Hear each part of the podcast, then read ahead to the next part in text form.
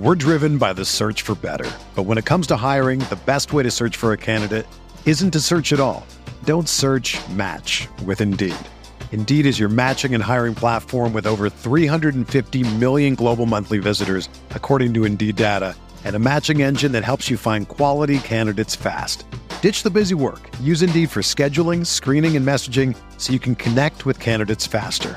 Leveraging over 140 million qualifications and preferences every day, Indeed's matching engine is constantly learning from your preferences, so the more you use Indeed, the better it gets.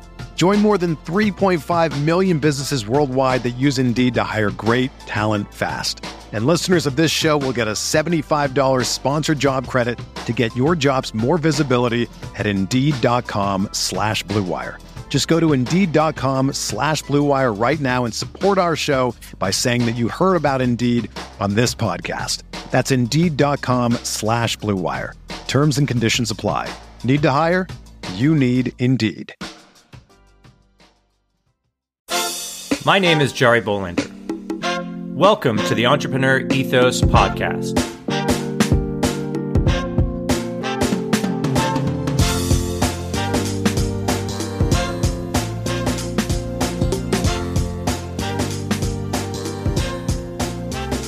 On this podcast, we're going to take a deep dive into the traits, values, beliefs, and skills of all sorts of entrepreneurs to learn how to build a more ethical, inclusive, and resilient world.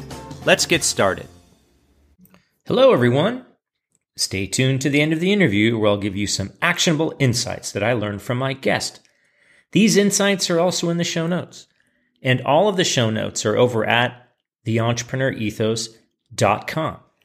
As always, thanks for listening. Thanks for the ratings and reviews. Thanks for the emails. Thanks for the tweets, the retweets, and all the things that are great about what you do. So, thanks for everything. Now, on to my guest for today, Mike Lingle, a tech entrepreneur and creator of Rocket Pro Forma, a tool to help entrepreneurs get a handle on their financial picture and help draw investors in. Mike has always been interested in linking engineering and design. Early on, he started pursuing architecture, but moved into learning to code to build 3D models. He developed presentation software for companies to use in sales. After 15 years, his company was acquired and he took a couple years off to pursue his interest in music, during which he met and married his wife and started a family. He figured out that music wasn't his future, so he returned to tech, mainly advising and teaching entrepreneurs. Mike reflects on his first experiences having a company when he realized after his partner left that the company wasn't financially stable. He realized he needed to better understand the numbers and now believes this skill is essential for a business and business owner to be able to make good decisions for your company. Rocket Pro Forma is a result of his desire to help entrepreneurs with their financial decision making. And while his customers usually come to him for a tool to help with presentations for potential investors, he hopes that it will help them in running their businesses as well. Now, let's get better together. Mike Lingle, welcome to the podcast. Thank you. Happy to be here. Well, thanks again for being on the show. It's so cool how we kind of met. I literally saw an ad for Rocket Pro Forma because I was looking for a financial model uh, for my new startup that I'm working on called the Story Funnel, and it lo- it just knew it just knew that I needed to meet you and ta- and and actually bought your spreadsheet, your Google sheet, which by the way, pretty cool. Um, you know, I always am a very big fan of you know modeling and stuff, and I, I really really appreciated how you kind of broke it down. And and we're going to talk all about what you have over at Rocket Pro Forma, kind of you know all the all the ins and outs of the importance of planning for a startup. But before we get all into that, as I always like to say, tell us how you got to do what you're doing today. Uh, first of all, I'm glad that Google knew. Google is that way, right? it's a little scary. It's, like, it's a little scary. it was probably listening through your phone to you talking as well. Oh, I know. Gosh. Yeah. I know. Um, and really, I you know my journey. Uh, I started as a software developer, and I was pretty good at building stuff. And all of a sudden, I mean, not all of a sudden. It took a couple years, but found myself with a functioning business and a room full of people hadn't raised any money and i was I, I brought in a business partner, and the two of us were running the business, uh, which worked until it didn't. Right. And then I was face to face with the fact that I was just because I was good at software development didn't make me good at running the business. Um, and that led to uh, I'm old enough that this was I'm this was uh, the dot com crash back in like 2000 2001. Yes. Closely, well, not closely, but like a year later, followed by the World Trade Center, and I was about you know our office was about 20 blocks from the World Trade Center, so it was just like it was just a dark time. Uh, it really affected the business. We didn't have a buffer. Um, it turned out I didn't realize it at the time, but we were basically living hand to mouth and I didn't understand the finan- the financials, uh, and I ended up laying off some really good people because we ran out of cash. Um, even though we had what looked from the outside like a healthy business, we had contracts with Fortune 500 companies. Uh, they owed us money, um, but all of a sudden they stopped paying, and uh, it was really hard to sell new business. And, and the hand to mouth thing sort of fell apart, right? So I'm laying off these people. And I'm thinking to myself, I really you know, I'm going to stick with this business. And actually, my business partner left, and I was left with a bunch of debt and not a lot of staff, but good tech and great um, customers. And rebuilt the whole thing. And in the process of rebuilding it, I was like, I have to figure out the financials, right? Like, good tech is not enough, which is weird because even, you know, this was whatever, 20 years ago, right? Like, even then, we were told tech, tech, tech solves every problem. Oh, yeah I, right? yeah, I remember. I, I, remember it very yeah. fondly when you go to Sand Hill Road. You got your uh, 14 slides in your PowerPoint. It said internet in it. Here's a million bucks. Go for it. I, go for it. It's right? pretty easy. yep. I'm being facetious, but I mean, it was almost that easy. It was. Um, it was that easy, and or almost that easy. And I think what I learned was that tech, like if you're sitting in the VC seat, right? If you're the investor, tech solves all problems, right? If you're, um, you know, if you're in a city, tech solves a lot of problems for the city, right? Or the country or the world or whatever. But in in your own individual or in my this is my experience in my own individual company, tech did not solve all problems because we had good tech. What we didn't have was an understanding of our numbers, right? And so, what really transformed my entrepreneurial journey was not figuring out more tech, but was figuring out the numbers. And in the process of rebuilding my shattered, almost bankrupt company, I taught myself the, the financials. I learned how to build a financial model. And in the process of mapping out my company, I learned how to drive the company, right? Like I understood what the levers were that I could pull. If things were going well, I could do more and scale the growth. And if things weren't going well i could slow down you know i knew how to slow down quickly because i had this map in my head of how the money flowed through the organization. And that radically transformed the outcome. So during the rebirth you know i, I taught myself the numbers piece brought in another business partner. We ended up raising uh, a $2 million series a um, from uh, san francisco vcs right? Uh, and just had this amazing journey, right? And and during that raise, like we used the financial model that I had built most of, um, and then after we raised the money, and I got to say, there's nothing quite like the day when two million dollars drops into your bank account, right? No, I mean, few few days. Yeah, maybe twenty million dropping in the bank account. Right, right. I mean, how anyone, many millions it is? Yeah, it looks pretty good gives you a account. check. Yeah, exactly. Yeah. That's pretty. It's a pretty great day um, it's also a scary day. I mean, it's it's not quite on the same level as having a baby. Like you do all this work, you have the baby, and you're like, oh my gosh, this is an amazing day, and then you got to raise the baby, right?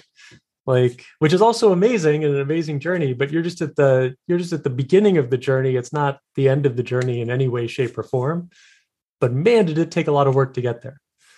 Um, and then we used the financial model that we had built to run the business. So now we've got two million bucks in the bank and we're using the hiring plan that we mapped out we're mapping against the traction that we estimated you know we were we were wrong it wasn't like the model was totally correct but that was our navigational tool that we used um, to drive the business forward it wasn't like we had a secret plan in the back room that we weren't telling the investors we actually you know used the plan to navigate the business which was cool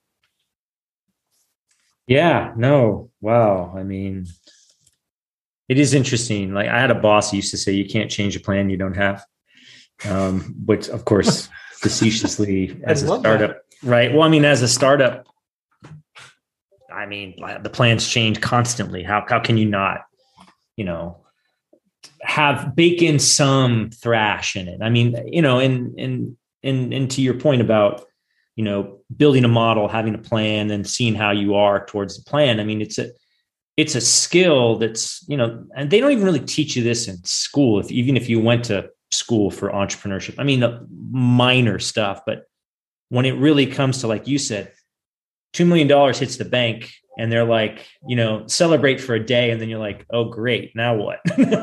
You know they're, yeah. they're assuming that you have a plan to spend that money to grow like correct. because you need to get in order to get to the next round you need to you know you need to double the valuation. Like that's just that's mm-hmm. the way the that's the way the numbers work. So wow. And so that business that you you know used your, your financial model skills is that business still around or is it no it got it got acquired um i actually left we brought in a ceo mm-hmm.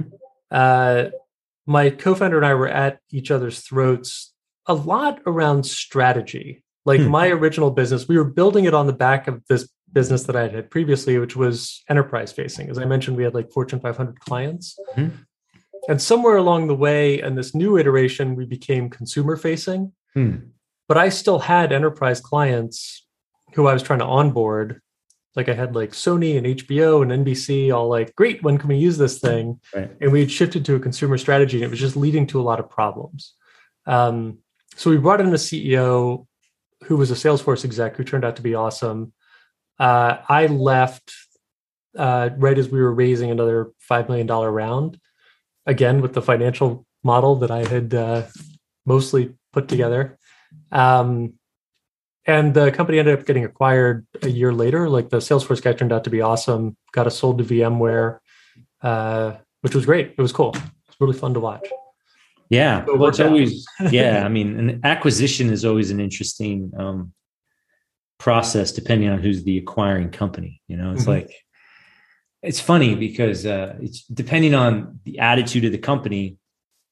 They usually want you to conform to the Borg, right? It's like assimilation into this collective, and you're like, well, what got us here is not going to get us there, you know. And um, it is always interesting how that stuff works, and I'm just curious you know, this, the, you know, helping other entrepreneurs out by providing these tools, which again, I've used this um, and it's really cool to, to like see it come around and some of the assumptions and, you know, like anything, since I do have an engineering degree as well, I, I love you know nothing more than playing with numbers and seeing how stuff works right it's fun right it, like if you get over the fear if you get over the fear you yeah. can actually have a really good time just like messing around and seeing how big could this get you know yeah yeah. Well, it's it's funny because when I excuse me, when I, you know, help other entrepreneurs, they're always really paranoid about this financial model. Yeah. And usually like, hey, can you build a financial model for us? And I'm like, you know, that's really not what I should do. You need to own this. And mm-hmm. the reason you need to own it is someone's going to ask you about it. And if someone asks you about it and you don't, you're like, oh, Jari built it. They'll be like, well, who's running this thing? Right. Right. And and right. I and I like the fact how you made it less scary. So this is why I think this is so important. Um, you can build one from scratch. And I've done this. I've done this a bunch of times. And invariably there's errors. you know, it's, you know, we it would, ends up being like software. There are bugs. Yep. There's always bugs, totally. right? Yep. You know, we we would build one and then you know we'd send it to these VCs, right? And of course, like this associate's entire job is to find the error in your spreadsheet, which is there, and yep. they know it because they're like all they do all day is spreadsheets. So, yep. how did you approach this? You know, I know you, you have more than just the spreadsheet thing. Like, there's some other things you're working on, which we'll talk to in a second. But how did you approach this? I mean, it's a pivotal piece of um, planning um, yeah, yeah. for for a company. I mean, you know, how, how what was the thought process? I mean, other than your own experience, like you're like, okay, now I want to sell this to people. How, how did that come about? So before I before I answer that question, I do want to put a pin in one thing that you said, which I think is probably the most important thing that either of us is going to say t- today is you mentioned that you have to change your behavior in order to to change the trajectory of your business. So like that is the key, right? And that that's part of my story is like I almost went bankrupt and completely changed my behavior, taught myself a new skill, and it radically transformed the way things turned out. And I just want to, I just want to point that out to anyone listening. Like you do have to radically change your behavior in order to radically change your circumstance. Yeah, that's true. Good point. Yeah. Uh, okay, so the answer to your question is the company gets acquired. Um, I actually took a couple years off. I, I had always been sort of a hobbyist musician in the background. Okay. And so the company gets acquired and and I didn't have a contract where I had to stick around. So I'm like a free man, right? So I'm like in my early 40s, not married, no kids, no house. I live in an apartment in New York City. And I'm like, I'm just going to do music for two years and see what happens if I do that full time. So I basically unplug from tech, uh, do the music thing for it ended up being about two and a half years. And sure enough, three months into that, I meet my now wife. Yeah. Uh, yeah, right. We date for 10 months. She's like, We're moving to Miami. I've got a job offer down there. I'm like, not attached to anything. So I'm like, All right, great. So we pick up, we move to Miami. Turned out to be a great move. She turned out to be awesome. We're now married. We have two kids. Uh, and then a year or two after we got down to Miami, I was like, okay, I need to sort of plug back in. So I plugged back into the tech scene and started working, um, like running accelerator programs, right? So now I'm trying to pass it on to the next generation. Right. So I'm talking to all these people about, you know, building businesses and scaling businesses, and I have my experience. And then they asked me to start creating content to like teach people this stuff. So now it's cool because I like learned everything School of Hard Knocks, right? But now I'm learning like, okay, here's startup theory and modern startup theory, and here's so I have now have this layer of like theoretical best practice on top of actual like best practice on the ground experience. You're like, yeah. And I ended up at the same place. I ended up at the place where the numbers are the most important thing, and no one has solved this problem of like, how do you make the numbers easy for people who aren't numbers people? And I tripped over the same thing that you were talking about. Like I could build financial models, so people would hire me and pay me to build them a financial model. And you know, the problem that you mentioned is a big one. They get in front of investors and they can't explain it, right? So then they they can't raise the money. The even bigger problem is they don't know how to run the business. Like whether they raise the money or don't raise the money, they don't know how to drive the the car, right? right. So the car is going to crash. Right. Um, and so I just kept being, I just kept tripping over that over and over again. And that led to me taking a financial model that I had built and just kind of simplifying it. And then the key was the reason they were having me build the uh, the spreadsheets was because whenever a normal human looks at a spreadsheet, their brain melts, right? Yeah, it can get pretty overwhelming. Right. So then the question is, okay, and if you're doing like a three-year model, you have 36 little boxes in a row, right? And no one, even I as a spreadsheet like expert, I don't want to mess with 36 little boxes. So the key thing I did was I simplified the interface. So you have all that complexity, but you have a simple uh, interface, a little widget that's creating all that complexity for you in the backend. So all you're doing is entering pricing year one, pricing year two, pricing year three, sales year one, sales year two, sales year three. And on the back end, it's doing all the calculations, yeah. doing all the accounting, and spitting out like a little dashboard pitch deck slide thing. Yeah. And so then I could hand it to someone. And even if I did it, they knew how to change the price in year two. Right. And they could go look. And when someone asked, well, what are your assumptions? Well, the price in year two is XYZ, and here are the sales in year two. Right. So that was the the transformational piece there. Yeah, I mean, and also I think it's just the not having an error in it. no, yeah, that's that's harder. That's harder. but but what what's interesting is that, yeah, I mean, I, I mean, I would spend countless countless hours, like not no joke, on trying to figure out, you know, how this all ticked and tied together, um, because it's always, you know, the numbers matter. I mean, in business, we're all about numbers. Even if you don't like numbers, it's about numbers, right? Right. And just like it also helped tell the story. because you had to be credible. I think this was the thing that I, I realized. Yes. Anyone can put a hockey stick up on a graph. Yep. But you know, when someone just asks you like two or three di- levels deep on the question and you're like, no clue, I mean, red flag, right? I mean, everyone knows the numbers are kind of BS anyway, but what's the story you're telling with your numbers? And I think that's the reason why what you've built is so powerful. Because the scare, like you said, the scariness of like, ah, there's 36 different rows and I don't know what to do. I don't even know how to start. What's you know what's net present value and what's future value? You're like, oh, your eyes. I mean, like I'm a, you know I'm I'm an electrical engineer and I, my eyes roll in the back of my head, right? That's right. And um, but it's, it's it's a very interesting thing. So how's how's how's the success been? I mean, how?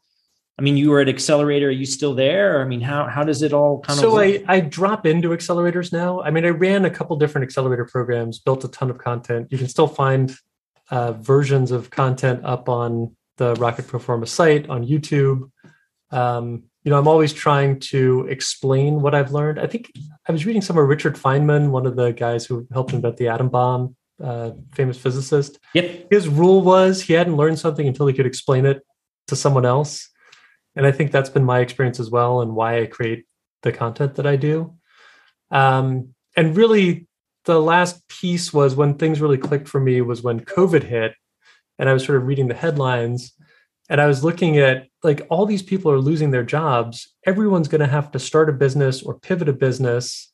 Yeah. And that was the moment where I was like, okay, I'm going, I'm going full time on Rocket Pro Forma. Like I need to get this thing out into the world, which frighteningly enough was almost two years ago now. I know, crazy. Uh, yeah, it's crazy. Remember when they said like it's going to be two weeks? We're going to lock Yeah. down for two weeks. Yeah. Yeah. Yeah. Well, it's funny. Like this podcast, I started on March 16th, 2020. Okay. There's two important dates. That's two important things happened on that day. One, my mom was born. That's my mom's birthday.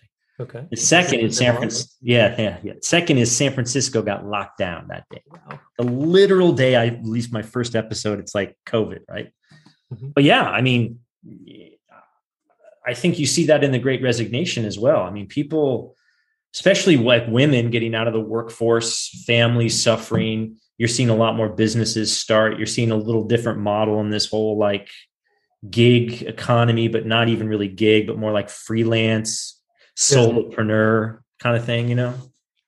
Um, how does it, how does, how does what you do like, can you use your model for pretty much any kind of business or is it like specific to certain kinds? mostly i tried to build it to be as flexible as possible because that was that was another problem i was trying to solve in the accelerators i was working in we had this wide range of different businesses and the the cash flow and the accounting are hugely different between a subscription business versus like a manufacturing or e-commerce business versus a transactions business Right. and then you can actually have stuff that's strung together so if you think about like the ring doorbell right Right. you have a physical device Right. so I go to the Home Depot, I buy a physical device, I come home and I install it, and then they try to sell me a subscription. So the physical device has manufacturing and inventory and retail sales, but there's a second revenue model sitting on top of it. So the physical device is a gateway to the subscription, but only X percent of the buyers of the device sign up for the subscription right. right so so i tried to build a model that could handle all of that right? So you can pick transactions subscriptions manufacturing. You can pick one of them. You can layer them so one becomes a gateway to the other. And there's this flexibility. So it's almost like picking up lego blocks and you're just like i want this lego block this lego block. I'm going to stick them together. And then i'm once you have that right you have the revenue models you have the pricing then you can flow sales into it.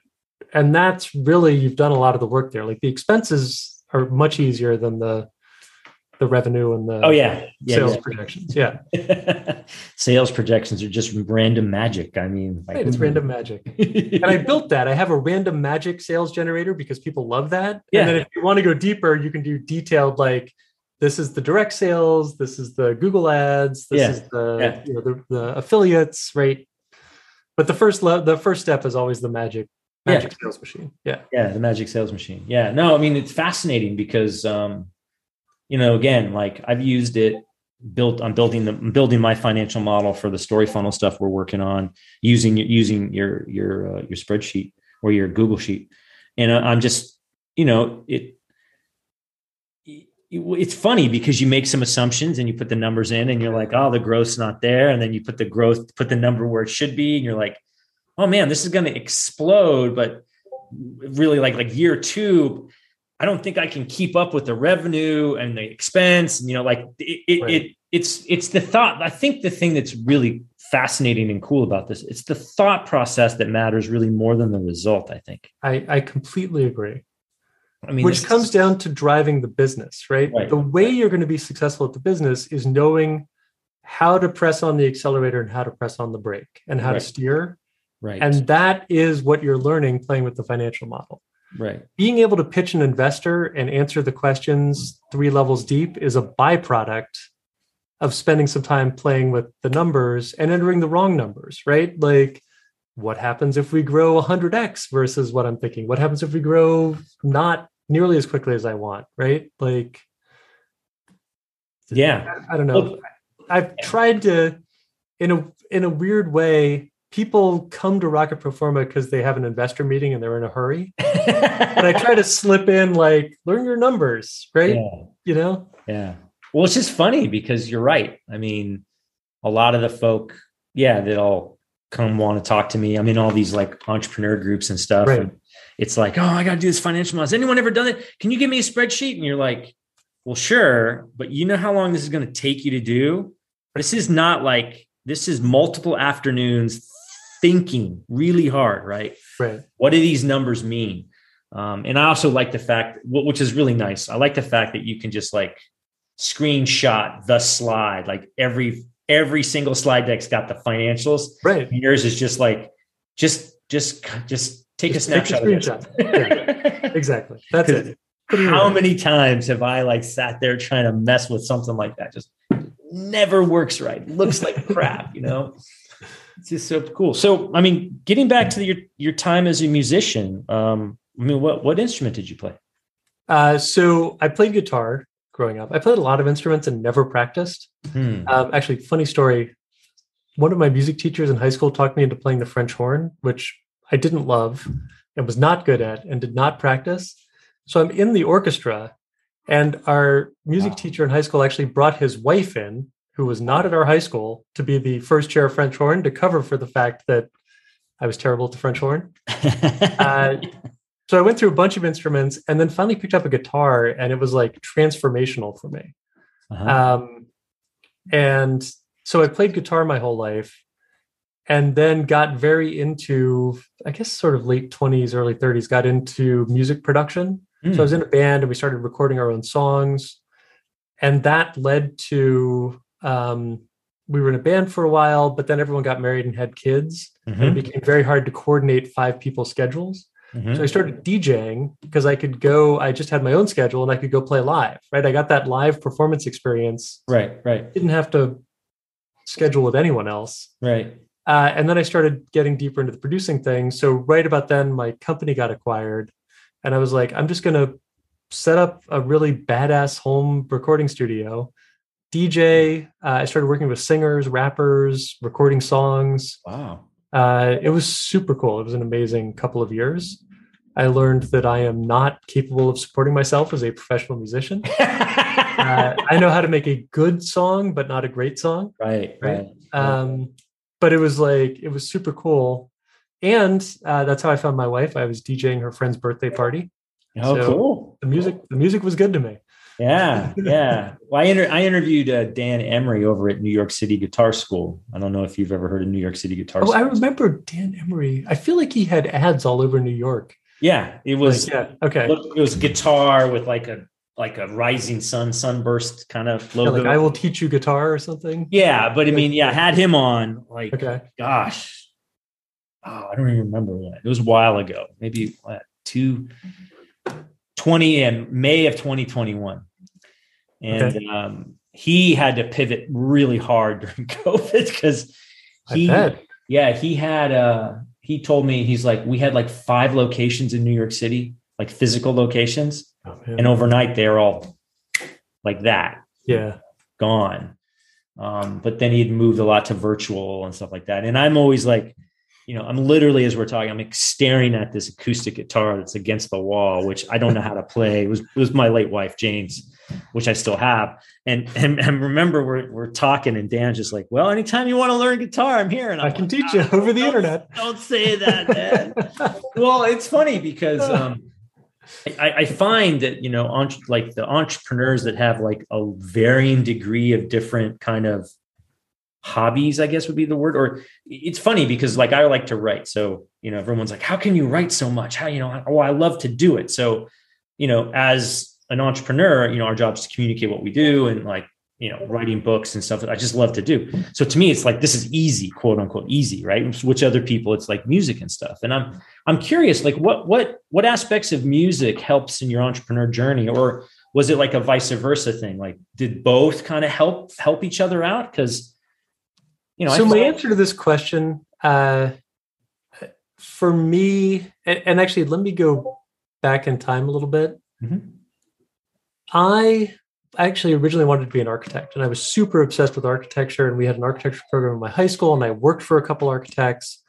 And what I really liked about architecture was you have this layer of engineering, mm-hmm. right? Like the building's got to stand up, uh, yes. But you also have this user experience piece, right? Like people have to be able to use the building and navigate the building and the buildings, you know what I mean? Like it's got to yeah. be yeah, the right experience and yeah. the engineering. That combo has always like fascinated me, right?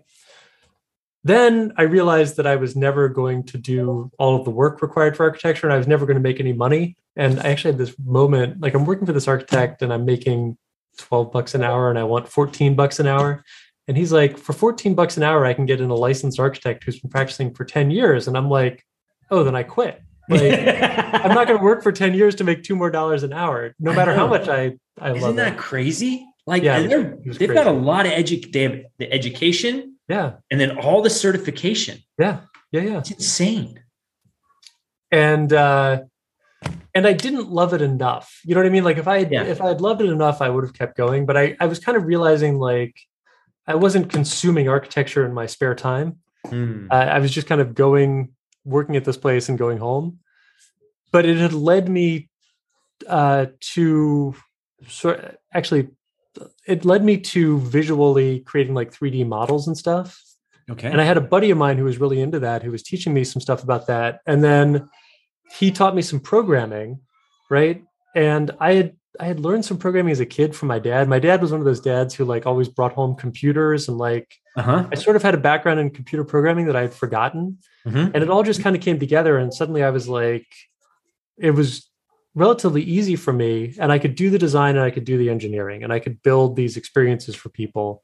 Right. And so I started doing like custom coding um, mostly for like corporate clients who were doing big product launches. So it was like big events, and we were always pushing the edge with the technology. So like we were doing video off of laptops where like we had to hand code the video because the laptop didn't have a video player. You know what I mean? Like yeah, that yeah, kind yeah. of stuff for like Colgate or like I had kiosks running in the window of the Pfizer headquarters on 42nd Street in Manhattan, or I built a kiosk that like toured with um, the Olympic torch for IBM, which led to the Discovery Channel hiring me to build a presentation tool for them. And then presentations was what what my startups were. But it was always this combination of like design and engineering. And I think music is kind of the same thing, right? There's this engineering piece, like the song follows a structure and has to hang together, but people have to experience it, you know, and it's got to pull people in. And a lot of other tech people that I've talked to do music as well. Like it's just, I don't know. I think it's just part of the way my brain is wired. And I had always had like this split personality where like I was always like mostly doing tech and spending nights at the office and sleeping there, but I was always doing music as much as I could. And there was something cathartic about finally at 43 years old being able to take two years, do music full time, realize that it was not going to be the thing that I could do full time moving forward and then go back to tech has allowed me to like relax it, in a weird way. It was hey, it was almost like a sabbatical, I think. It was like a sabbatical. It totally recharged me.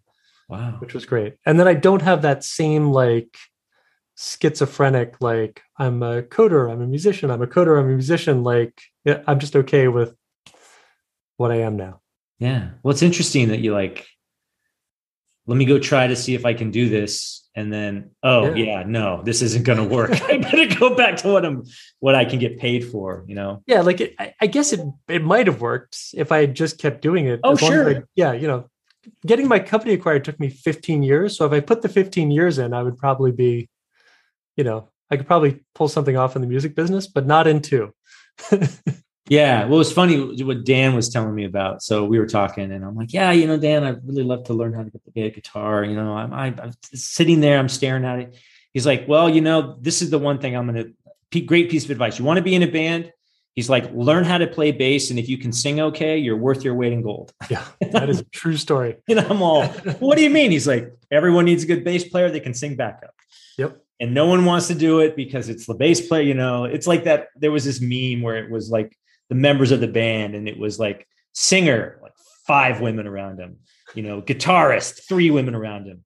You know, drummer, two women. You know, bassist, nobody, or like one, right? Like you know, he's just the guy laying down the you know, bait, you know, laying down the the, the groove, the groove, right? which is always, was always fascinating, right? I'm because when he was saying this, I'm like, wow, really? He's like, yeah. And then then I actually talked to someone that was in tech and is a bass player. we were talking, and I'm like, hey, I noticed you got like three or four basses behind you. He's like, yeah. And I'm like, is it true that you like pretty much good bass player that can sing backup can be in any band? He's like, yeah, I'm in four bands. Everyone wants me in their band. I'm yeah. like, and how do you have time to be a tech? Like he was a sale, uh, like a technical salesperson, right? It was just funny because I mean, you find your groove and you find your niche. And I think what's interesting about entrepreneurship is being able to try it, right? Like, okay, does you know the, the beautiful thing is like, I love what you to your point, you're like, tried architecture, you know what, thought it would be good, didn't like it. It wasn't something I was passionate about. It wasn't something I, you know, I could do it clearly. It's like not, not, you know, you could do the mechanics of it, but it didn't drive me, right? Right. didn't drive me. And I think that's the one thing that a lot of entrepreneurs just really need to think about. Like, I think that's one of the questions I always have people think about. Like, if I really want to do this, this is really a tough job. And, you know, I, I honestly, you have to want to do a financial model, right? You have to want to do the things you don't want to do, right? Yeah. Honestly, you know, interesting. Yeah. So, and the financial model will radically transform your outcome. Just PS. Yeah, no, well, worth, worth your time. Yeah, it's, well, of course. Yeah, I mean, and, and same with the pitch deck because I'm a, and you also, I think, have a a, a program or a a model or, or some sort of product around pitch decks, which is another like the three the three the three the golden three things, right? Financial model, pitch deck, executive summary. Those are the three things you need. You don't really need a business plan. Business plans are kind of a joke, but those three things you need. that's it. That's accurate. Yeah. yeah, yeah. And it's you know it's funny because like all of my startups were presentation startups. Like even the stuff I was doing custom for big companies were presentations. And then I got hired by the Discovery, well, actually a design firm that worked with the Discovery Channel uh, called Marcolina Design, who were awesome. They're still around, which is amazing. Um, but we did this thing for the Discovery Channel that it looked like television, but was editable like PowerPoint and Discovery could sell the ads on the, so when you turn on Discovery Channel and see the ads, they have a whole sales and marketing team that's like selling those ads, right?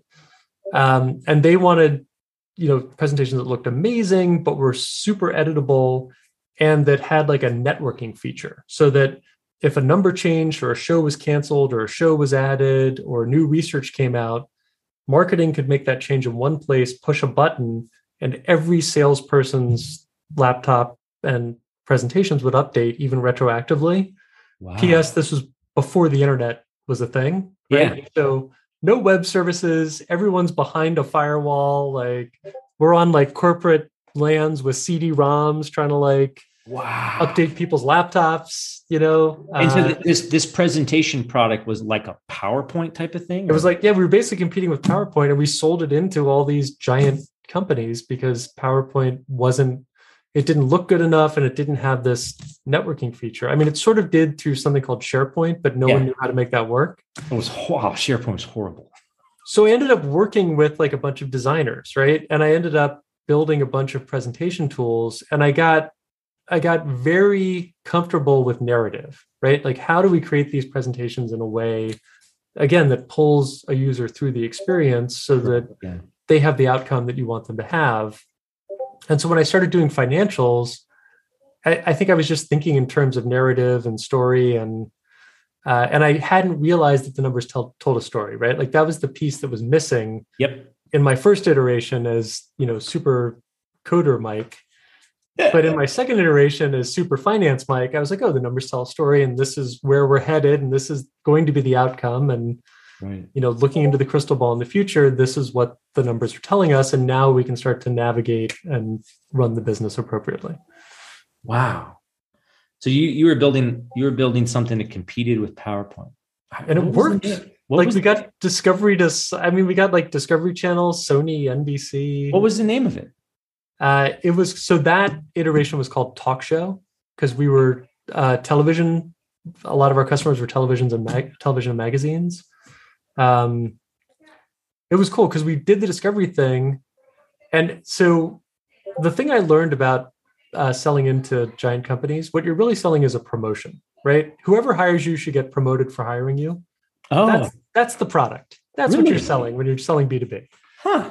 Right? I never heard that before. That's a good one. so the guy who hired us we launched this thing inside discovery into their sales and marketing team. So like you know billions in ad sales. The guy gets promoted immediately. And i was like all right this is a thing. We're going to every cable network we can find. So within a year we were in like cnn tbs tnt sci-fi usa fox cartoon network. Like we just started knocking on doors and we were like let us do this thing for you you know And this was for the sales team to like pitch advertising. to pitch the Stuff. yeah to pitch the ads and so what they would build they would build a library of like 400 slides that covered all the shows and all the demographic research of who was watching these shows but when you went and pitched an advertiser you were only talking about like one or two slices of that right like you were pitching soccer mom you know an advertiser who wanted to reach soccer moms Yeah. or an advertiser who wanted to reach rich executives right. so only like two shows would match the demographic. So you wanted to have this library, but then be able to pull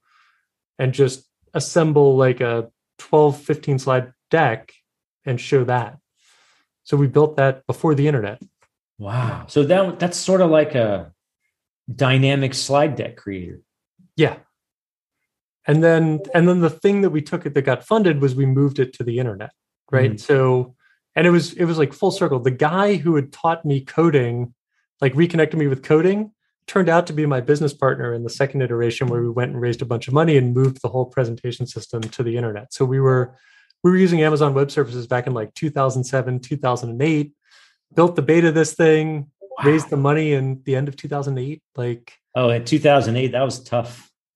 yeah, no, it was it was really tough, right? That's Like- that was the, the Yeah. that was the meltdown of the the housing meltdown. The credit yeah, like in the middle of that, thing. unlike unlike Christmas Eve, I'm like faxing signed documents to the VCs.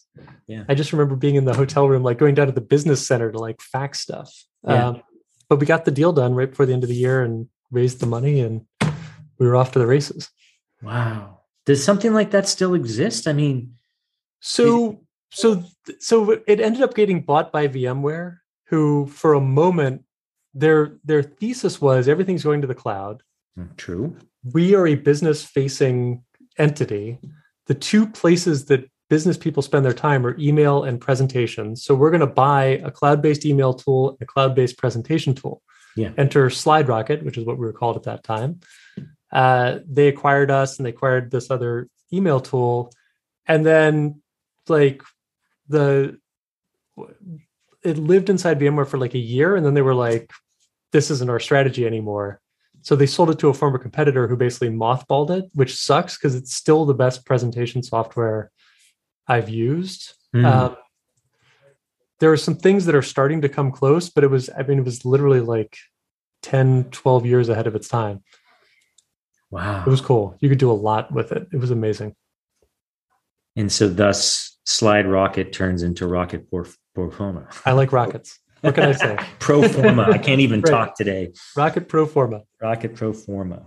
Cool. Wow. And then you're also you you do have a slide Is it a, would it be a product, a template? I don't really have a product. I just I talk a lot about pitch decks because of my presentation background. Yeah. And then sometimes I get super involved helping startups with their pitch decks. Yeah. Yeah. Although it takes a lot out of me. It's like a weird experience because I have Really? to really yeah, in order to get the narrative right, like I have to ingest everything I possibly can about the startup Uh-huh. and then I have to simplify it. So it like it has to go through this filter inside my head because really you're trying to get to between 12 and 18 slides, let's call it. Yeah. And you don't actually want a lot of text on those slides because really you want it to be a, a platform for you to connect with the investors. So you have to like ingest, like I have to ingest everything, prioritize it, figure out where the strengths are, use those as tent poles, tie the narrative between the tent poles, and then get rid of all the extraneous text. And it it's I don't know, just I can only do like one or two at a time. It takes a lot out of me. But they're it's fun. I like it. I never But the- thought of it that way.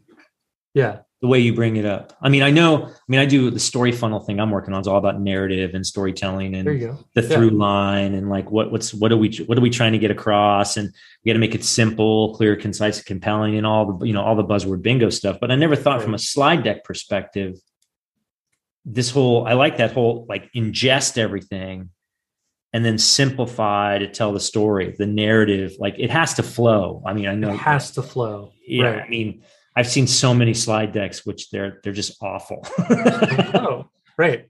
you know because they don't gotta- yeah. Go no go ahead no they don't go ahead I was just gonna say because they don't. It's not. It's kind of like if someone else designed your financial model and you can't talk about it.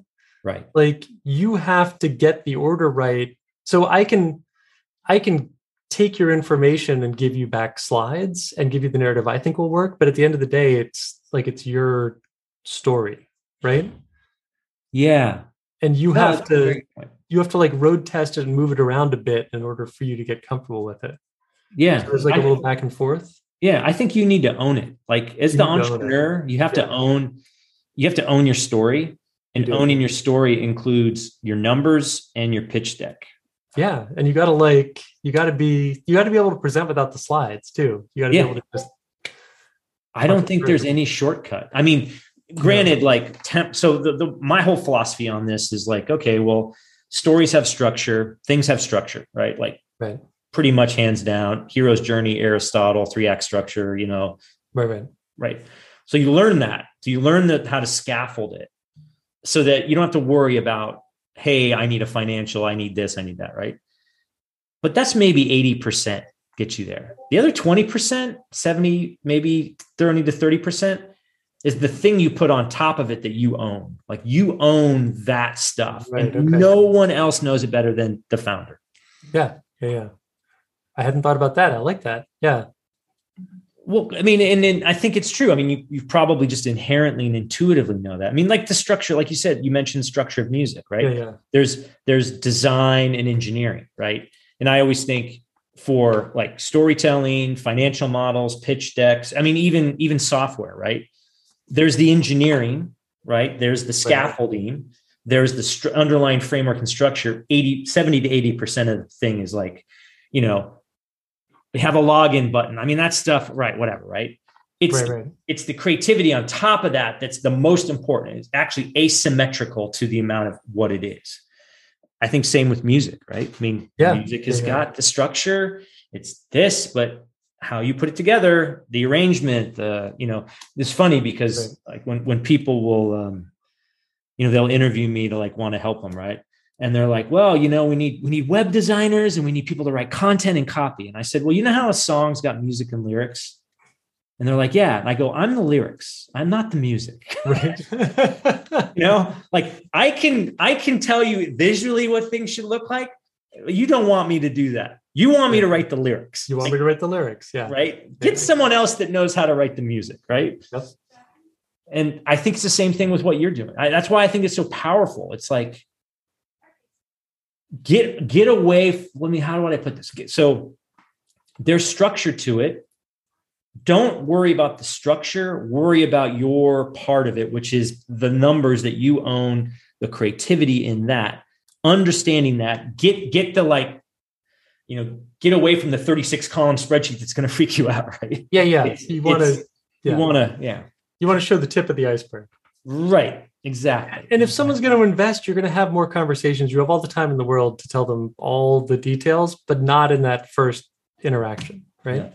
no. And I, I think there's also an inherent conflict. Like I, as an entrepreneur, as a builder, I want to talk about what I'm building, right? Here's the problem. Here's the solution. Here's why it's really cool what I'm doing.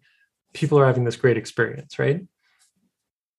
Putting on my investor hat, I want to know who's the team, what's the traction, what is the customer acquisition reality, right? Which and the what we're building is like a is like a secondary ingredient into those three main things that I care about. So that's also like you want to structure your deck in a way that investors respond to, not in the way that we as builders instinctively think we want to tell the story. That's so true. Wow. I mean, that's what a great piece of advice, and actually, what a great what a great place to end. So, there you Mike, go. appreciate like again, Rocket Pro Forma. I've used it. Great tool, um, great model. Love love what you're doing. So wonderful to get to know you a little bit more and hear the hear the history of it all. And uh, yeah, stay safe. Good luck with everything. And uh, yeah, we'll be in touch. Uh, thanks. This has been great. Thanks so much, Mike, for all of your great uh, insights into entrepreneurship and, of course, financial modeling. Now, as promised, here are some actionable insights that I learned from my interview with Mike.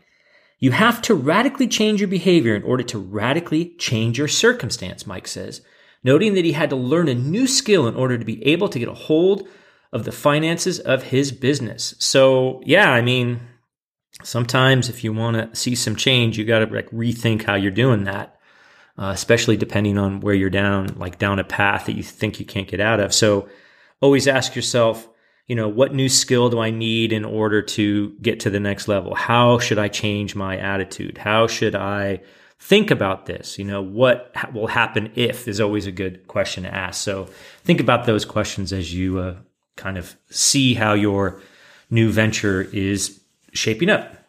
Putting together a financial plan is important to set up and draw investment into your business, but it's also vital so that you can run your business effect- effectively. Sorry. Mike says having his plan gave him a map in his head to follow for making decisions for his business. Yeah, I mean, in the startup world, if you especially if you're going to go after some venture capital money, the three things, the trifecta of what they're going to ask for first, at least first, is going to be your pitch deck or your your, your slides, your financial model, and your executive summary. Not necessarily in that order, um, but you got to realize that that financial model is sort of your thought process as to how you're going to go about scaling your business. So it could be radically wrong, but the thought process matters. So ask yourself a couple of questions when you start building your model, you start building these things in your head. You know, what are the assumptions I'm making? Will is this an optimistic or a pessimistic model? What are the ranges I should expect? They're going to ask you that. There's no doubt, right? Because on, the other thing that's that's absolutely 100% true is that um, the associates that are looking at your financial model will definitely find a, an error. they they do this all day, so that's why having something like Rocket Pro Forma will help you out. Own your story and use the numbers to tell the story.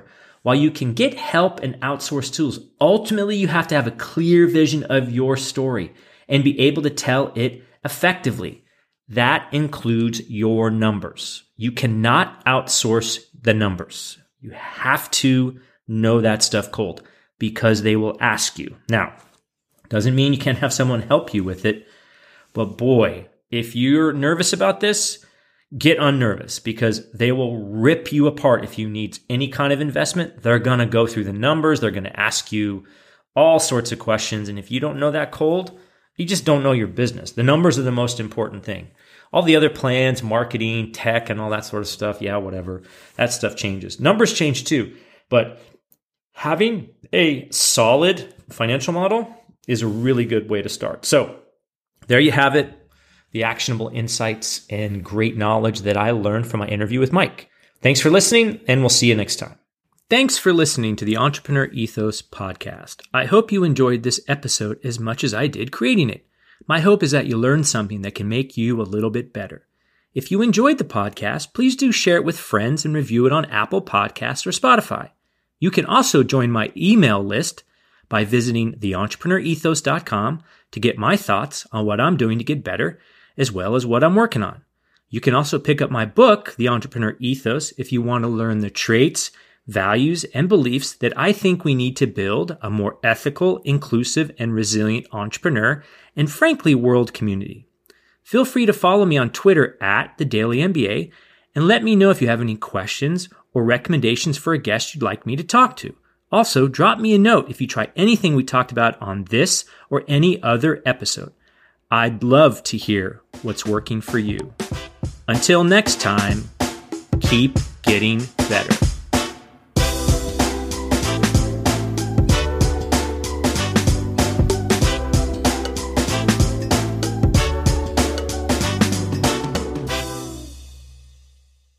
Everyone is talking about magnesium. It's all you hear about. But why? What do we know about magnesium?